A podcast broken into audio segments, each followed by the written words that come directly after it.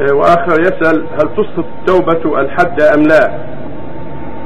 التوبة فيها تفصيل أما من جهة الله فالله يرفع بها الذنب سبحانه وتعالى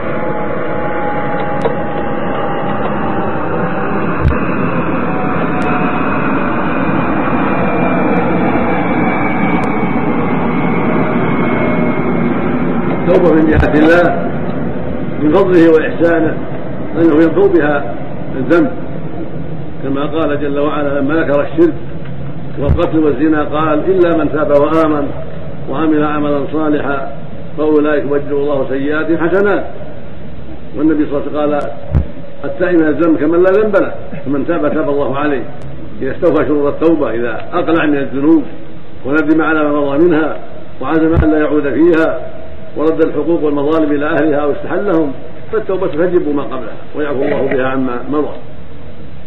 لكن من جهة إقامة الحد هذا فيه تفصيل. أما من أمسك على الذنب ووقع عليه قوله على الذنب فتوبته لا تنفع في در الحد بل يجب أن يقام عليه الحد. ولا تنفعه توبته التي اضطر إليها بسبب أخذه. فمتى أخذ فإنه يقام عليه الحد ولا تنفع توبته بعد القبض بعد ما قبض عليه. لأنه فيما يظهر من حاله إنما تاب تعوذا ولئلا يجلد ولئلا يسجن ولئلا يقام عليه حد الله. فلا تنفعه هذه التوبة من جهة الحكم الشرعي بل يقام عليه الحد. ولهذا الأسارى إذا أسلموا بعد أسرهم لا ينفعهم إسلامهم من جهة إطلاق أسرهم ومن جهة إعفائهم مما يجب عليهم من جهة الأسر في أيدي المسلمين.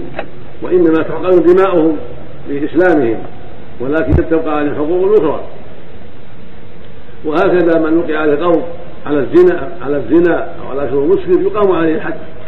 وهكذا من تاب بعد قتل نفس بغير حق يقام عليه القصاص. ولا تمنع التوبة القصاص عليه.